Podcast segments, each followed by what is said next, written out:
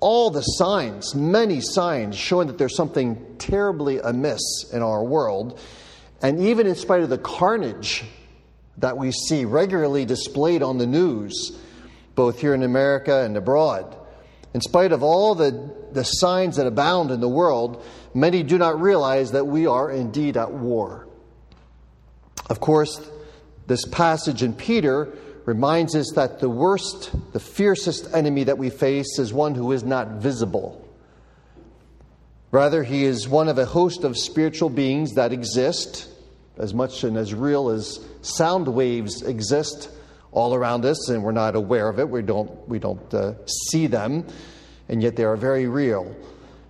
And the spiritual enemy, more dangerous, dangerous and more ruthless than any other, has declared war on us and on the entire human race. However, for many, um, they don't either want to recognize or don't want to give thought to the fact that we are indeed at war. And so casualties are piling up even among Christians or in Christian families. And one of the reasons I believe is because we don't take this declaration of war by our enemy seriously. Now, the good news is that not only does God inform us of the nature of this war that we are very much implicated in, but God also gives us the means to withstand the attacks of the enemy.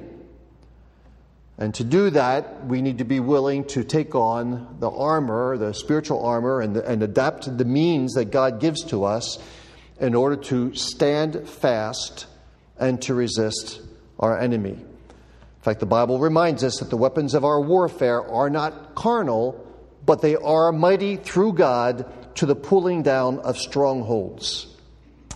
And so, friends, I just want to remind all of us.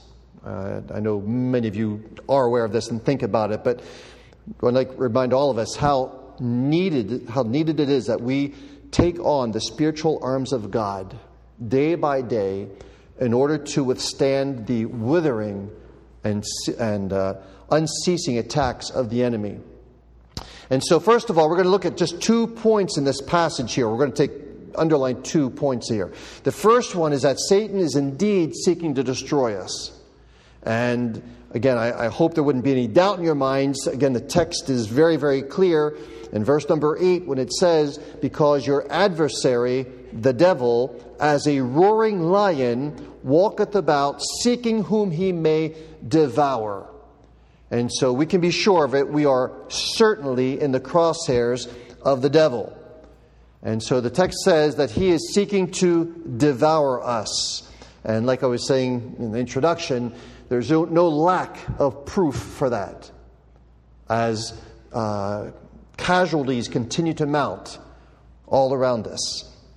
Um, Satan is attacking at every level. Just to give you a couple examples.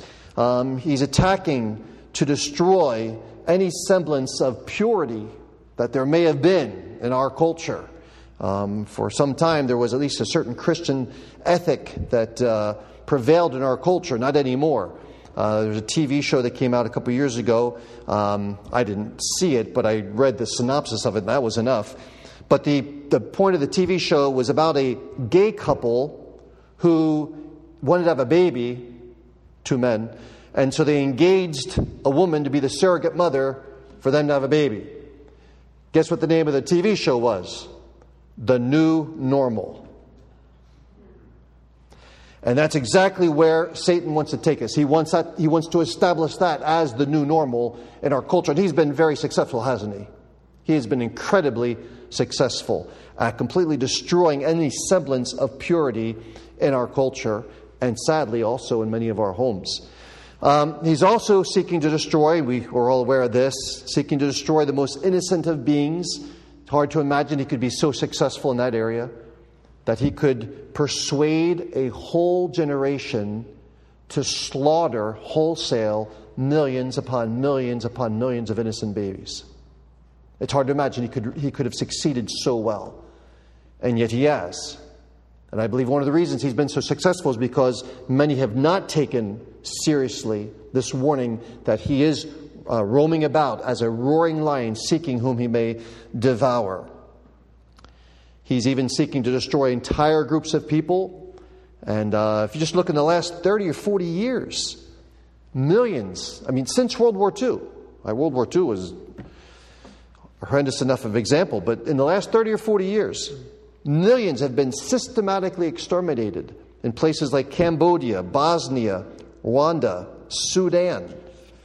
And Jesus himself puts a finger on it when he calls Satan what he is. He calls him a murderer, he calls him the destroyer. And so we need to be aware of the fact that Satan is indeed seeking to devour us. But that's not his only tactic. That's one of his tactics, and he's, and he's succeeding very, very well. Another tactic that he uses is to blind those um, who do not know God in order to keep them from seeking to know the truth. And um, so he uses different methods. There's a passage in 2 Corinthians, if you want to turn, 2 Corinthians chapter 4, that speaks to this. 2 Corinthians chapter 4. And verses 3 to 5. 2 Corinthians 4, starting in verse 3, it says, If our gospel be hid, it is hid to them that are lost, in whom the God of this world hath blinded the minds of them which believe not, lest the light of the glorious gospel of Christ, who is the image of God, should shine unto them. For we preach not ourselves, but Christ Jesus the Lord, and ourselves your servants for Jesus' sake. And so the text says that he's seeking to blind those who don't know the Lord so, how does he do that? Well, again, he's called also the father of lies. And so, if he can succeed in getting people to believe a lie, then he will succeed in blinding them to the truth. And so, again, some of the most absurd lies, even, he has masterfully introduced into our society. And so, people don't believe that we were created in spite of all the evidence to that fact. They believe that we evolved from slime, for which there is no proof.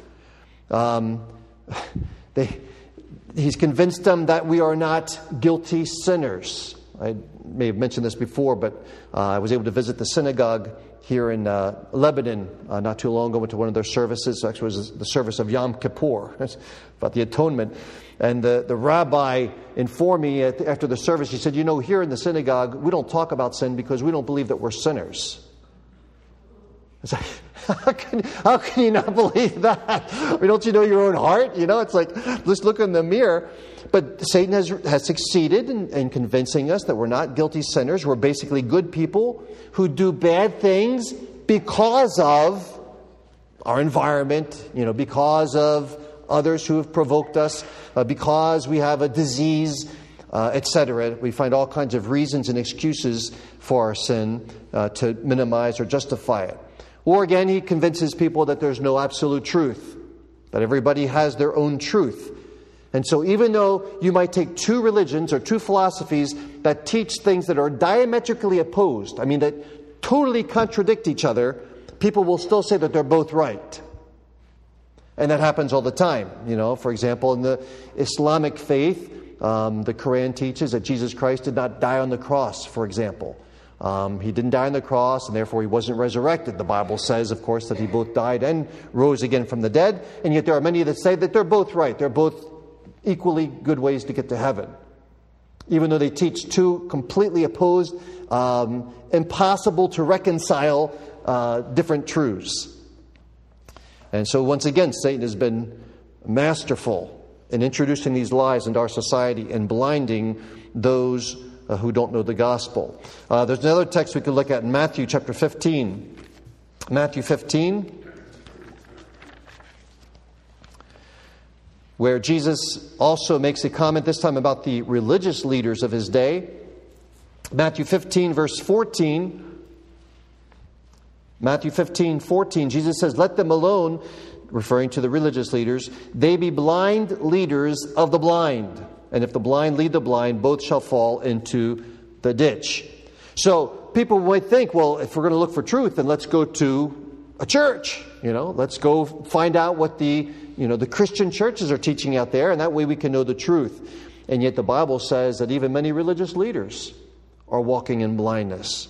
And again, you don't have to look very far to see evidences of that. Um, Satan is very, very content with people being religious as long as that doesn't expose them to the truth, as long as they don't walk in truth. And so, if people, you know, are happy going to church for an hour on Sunday morning and leaving it with a good conscience and then going on about their business, doing whatever they want to do, living however they want to live, Satan's perfectly good with that. He's not going to stop them from that. And there are many churches that are willing to give, to soothe their conscience in that way. And yet, those same churches, many, many, many in number, are teaching the exact opposite of what the Bible teaches. And so, although the second commandment forbids the making of statues and bowing down to them and, and doing obeisance and praying to them, yet there are churches that are full of statues today, and people go into them and bow down to them and pray to them. There are many churches where hell is no longer believed, repentance is no longer preached, and even homosexual marriages are celebrated, though God calls that an abomination. And those are all done in the name of God, in the name of Christ. And so we must be very careful, even in the religious realm, even in the Christian, in the area of Christianity, because it does matter what church that you attend, but the people you're talking to. Just because somebody says to you at work, Oh, I, I go to church every Sunday. Oh, good. Well, you're good to go then. I don't have to worry about that person. They go to church every Sunday. It does matter what church you attend. Jesus said that if a man is not born again, he shall not see the kingdom of heaven, and yet there are many churches that never preach the need to be born again. I grew up in one of those churches, talking to a Lutheran woman not too long ago. And as I was quoting John chapter 3, where Jesus says, Unless a man is born again, he shall not see the kingdom. As I was uh, quoting that verse from the Bible, she cut me off and she says, No, no, I don't want to hear that. Our church, referring to her Lutheran church, she said, Our church doesn't teach that. I was like, Jesus. And so Satan has masterfully blinded even those who would consider themselves Christians and who attend churches. And finally, for those who do believe the gospel and are saved, Satan is doing his very best to render us ineffective in our Christian life and in our Christian witness. How does he do that?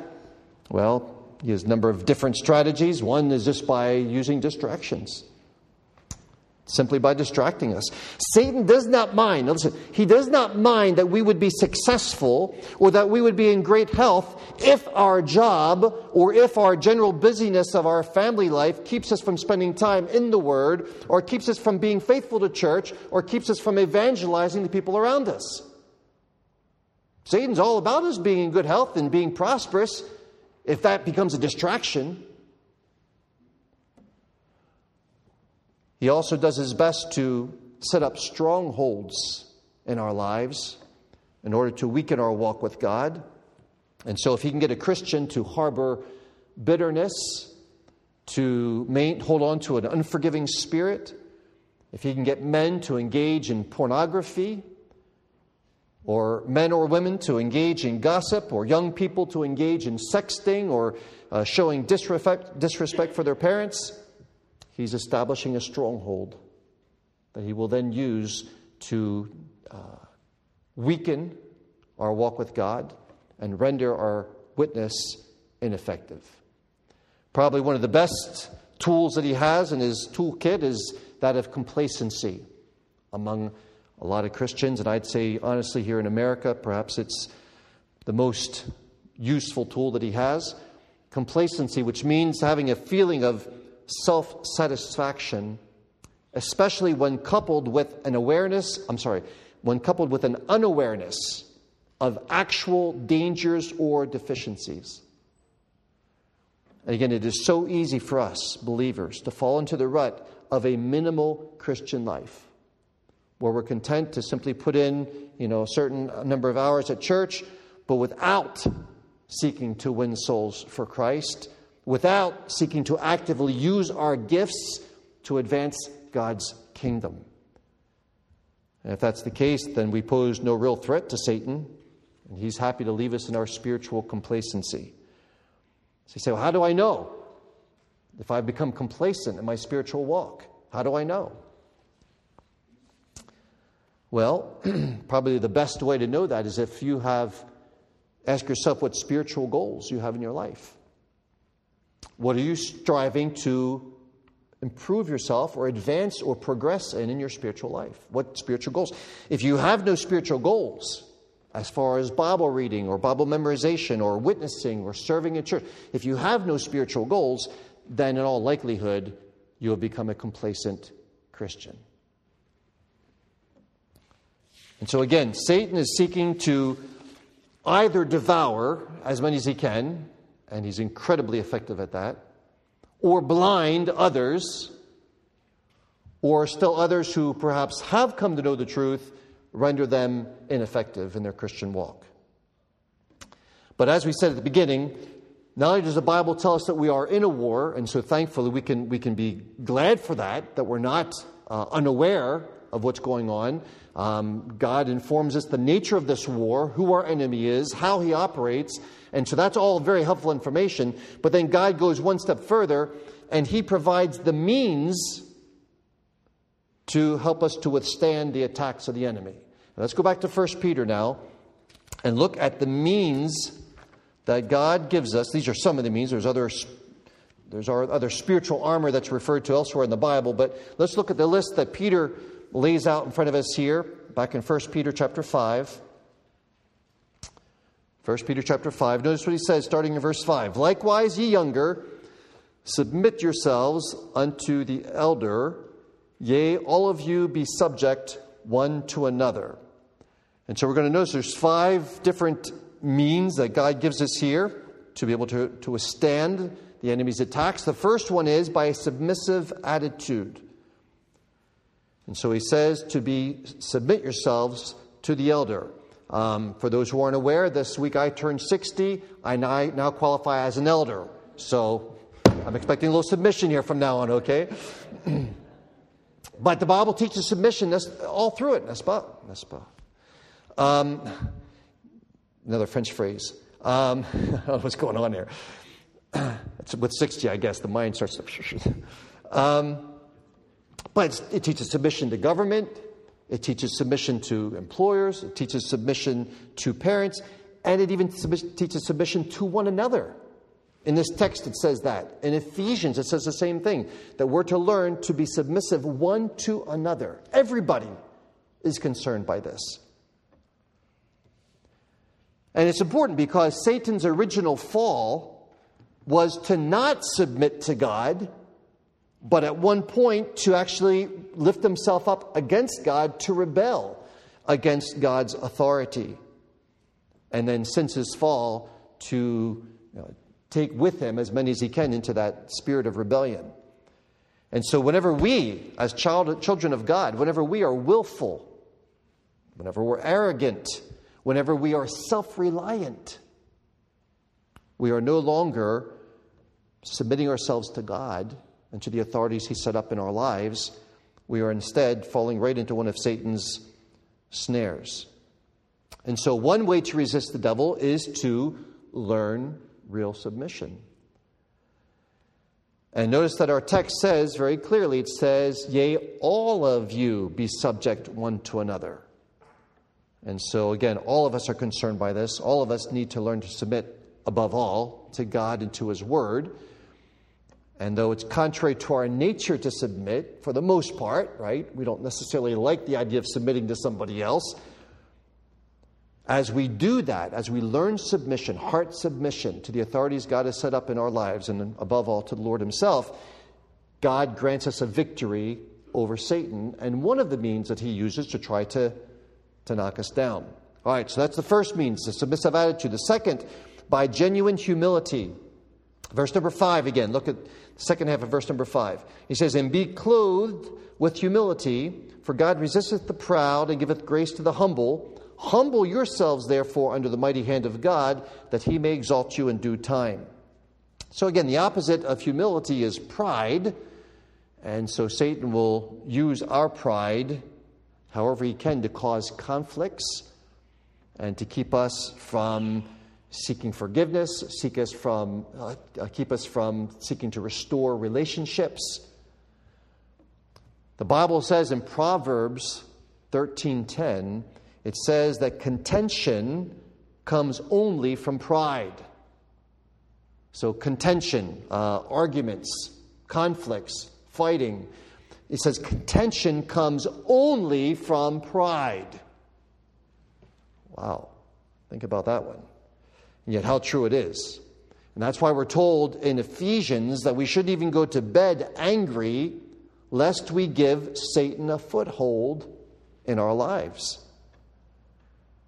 And so, if you can imagine that, when we argue with our spouse or with our parents or with other believers, and we don't settle the matter before the end of the day, it's actually like we're opening the door of our house and saying to Satan, hey, come on in and do your worst.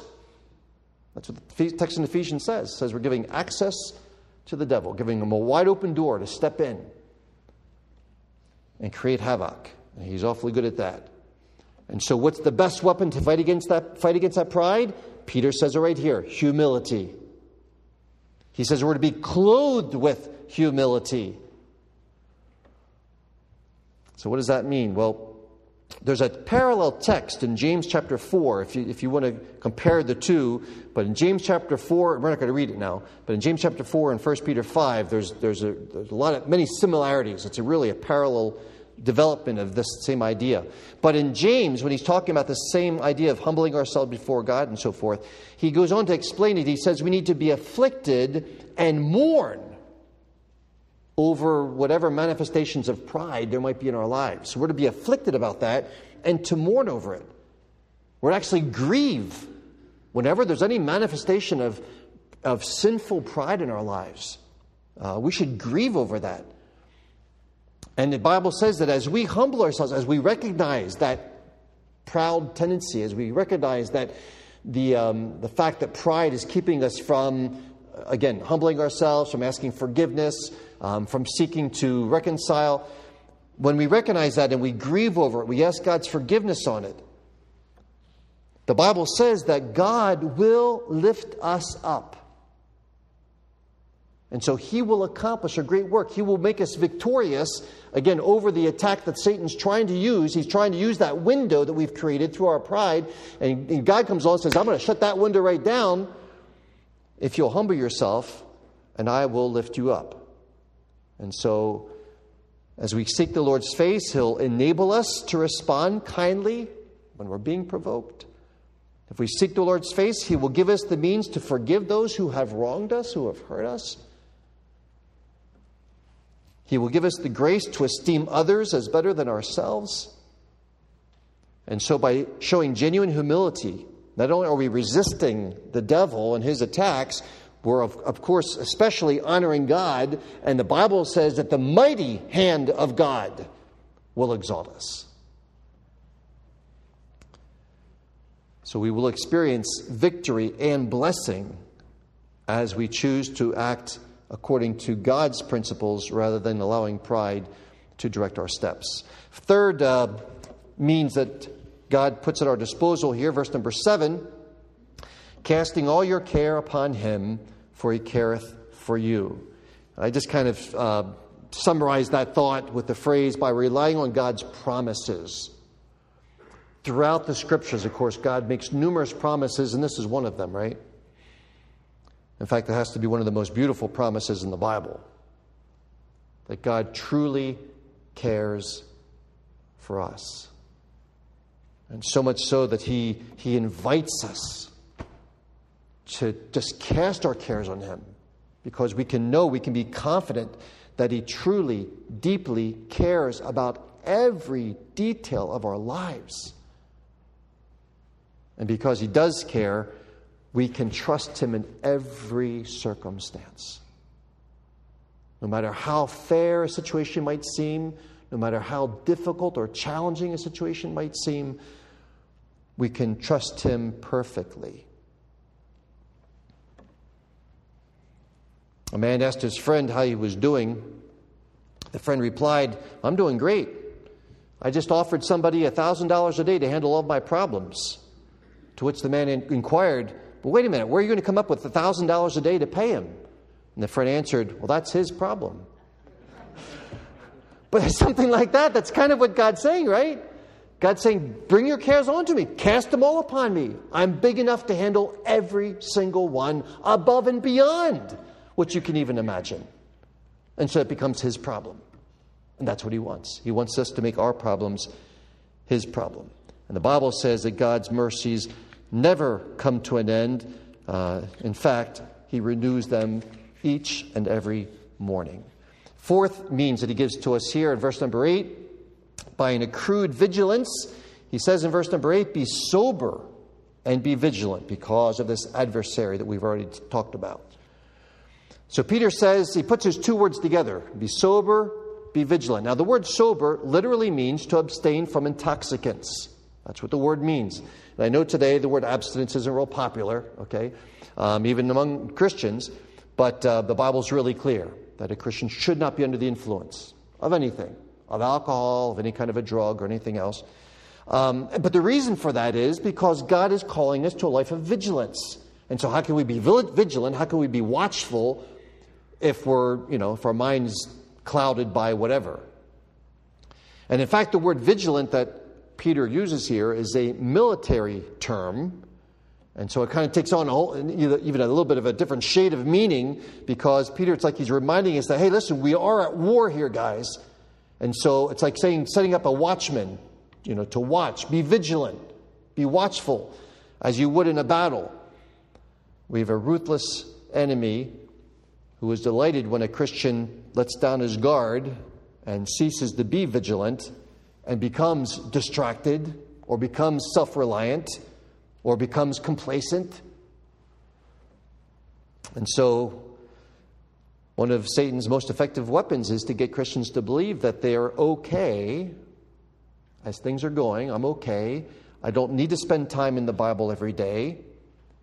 I don't need to prayerfully consider the daily choices that are being made. I'm doing okay just the way I am. And of course, the Bible provides a very stern warning to that type of thinking when it says that the one who thinks that he's standing, be careful that he does not fall. And so the believer should be ever watchful. And not only watching ourselves, watching over each other. You know, there's a text in Hebrews chapter 10 that says, Let us consider one another to good work. I'm sorry, let us consider one another to provoke unto love and to good works and then it goes on and says, Not forsaking the assembling of ourselves together, as the manner of some is, but exhorting one another, and so much the more as you see the day approaching. And so the Bible says not we, should we be vigilant for ourselves and, and watchful and careful for ourselves, but we're to watch out for one another and encourage one another and exhort one another. And so, you know, if there's a, a Christian that comes to you and, and, and gently reminds you of, or encourages you in some way uh, or says, hey, we've missed you at church, don't take that wrong. Somebody's that's stepping out of their own comfort zone because they care about you and they just want to encourage you to, to make sure that you're staying close to the Lord and, and staying committed and so forth. We should be thankful anytime a Christian would, would uh, seek to help you in that way. That's what the Bible says we're supposed to be doing. Be sober, be, be vigilant. And then the fifth means that the Lord makes clear here in verse number 9 whom resist, so resisting the devil, steadfast in the faith, knowing that the same afflictions are accomplished in your brethren that are in the world. So a steadfast faith. Now, notice here when he says to resist him with a steadfast faith, the word resist does not mean to attack. okay, the word resist means to be unyielding in the face of an attacker. Okay, to remain steadfast. Um, and that's important because today there's a lot of different ideas floating around in Christian circles about what we're supposed to do with Satan. And so in some circles, they encourage um, the, what they call prayers of authority, you know, where you, you name the demons and you confront them and you bind them in Jesus' name and so forth. And, um, you know, I've often thought about that because if it were truly possible to bind Satan by such prayers, then who is it that keeps letting him loose? But the Bible doesn't, you know, doesn't encourage us to do that um, because, for the simple reason that Satan is more powerful than we are. Um, but because he who is in us is greater than he who is in the world, we are able to stand fast and resist whatever attacks that Satan would throw at us. And so it's important that uh, we stand fast in the faith. Now, the word faith, again, is based on the promises of God. The word faith simply means to take God at His word. That's what faith is. Faith isn't a nebulous, mystical thing. It means knowing what God has said, knowing the promises of God, and taking Him at His word, believing what He says, staking our lives upon it. And so, yes, we can stake our lives upon the promises of God no matter what attacks we are, are experiencing at the moment. Satan can do nothing to us unless we give him a foothold by the things we've talked about, not being willing to forgive, by staying angry, by refusing to submit, etc.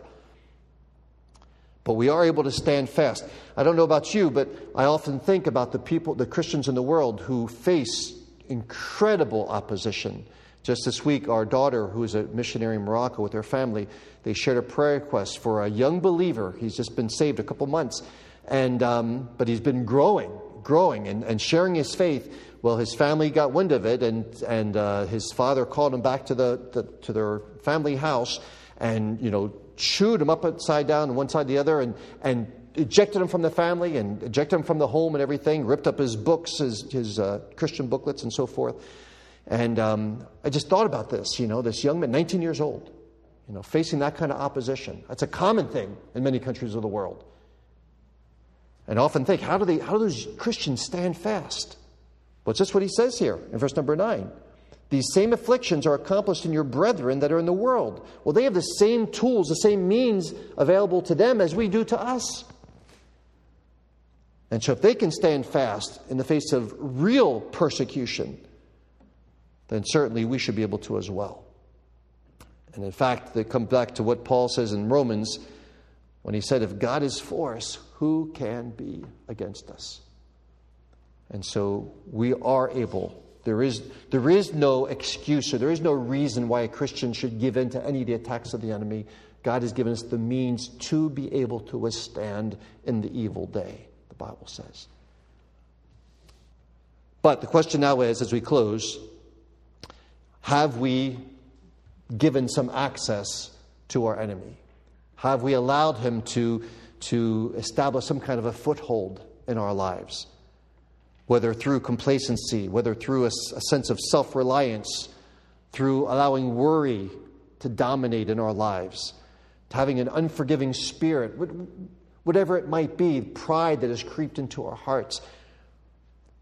Are we willing to recognize whatever those, those footholds that Satan might have? Are we willing to recognize those and are we willing to humble ourselves before the Lord, even tonight? Or if we feel like we're being assailed by all kinds of problems and, and difficult situations, are we willing to cast those cares upon the Lord tonight? Truly, just cast them on Him and say, God, I, I need you to intervene here. I need you to take over. I cannot handle these things. But I'm, I'm going to trust you. I am true. I'm going to trust you. I'm going to trust your promises as I cast these cares upon you. And so may this passage encourage each of our hearts tonight. We are in a war. But thank God we are on the winning side. And we are more than conquerors through him who loved us as we take the means that God has given us and use them day by day.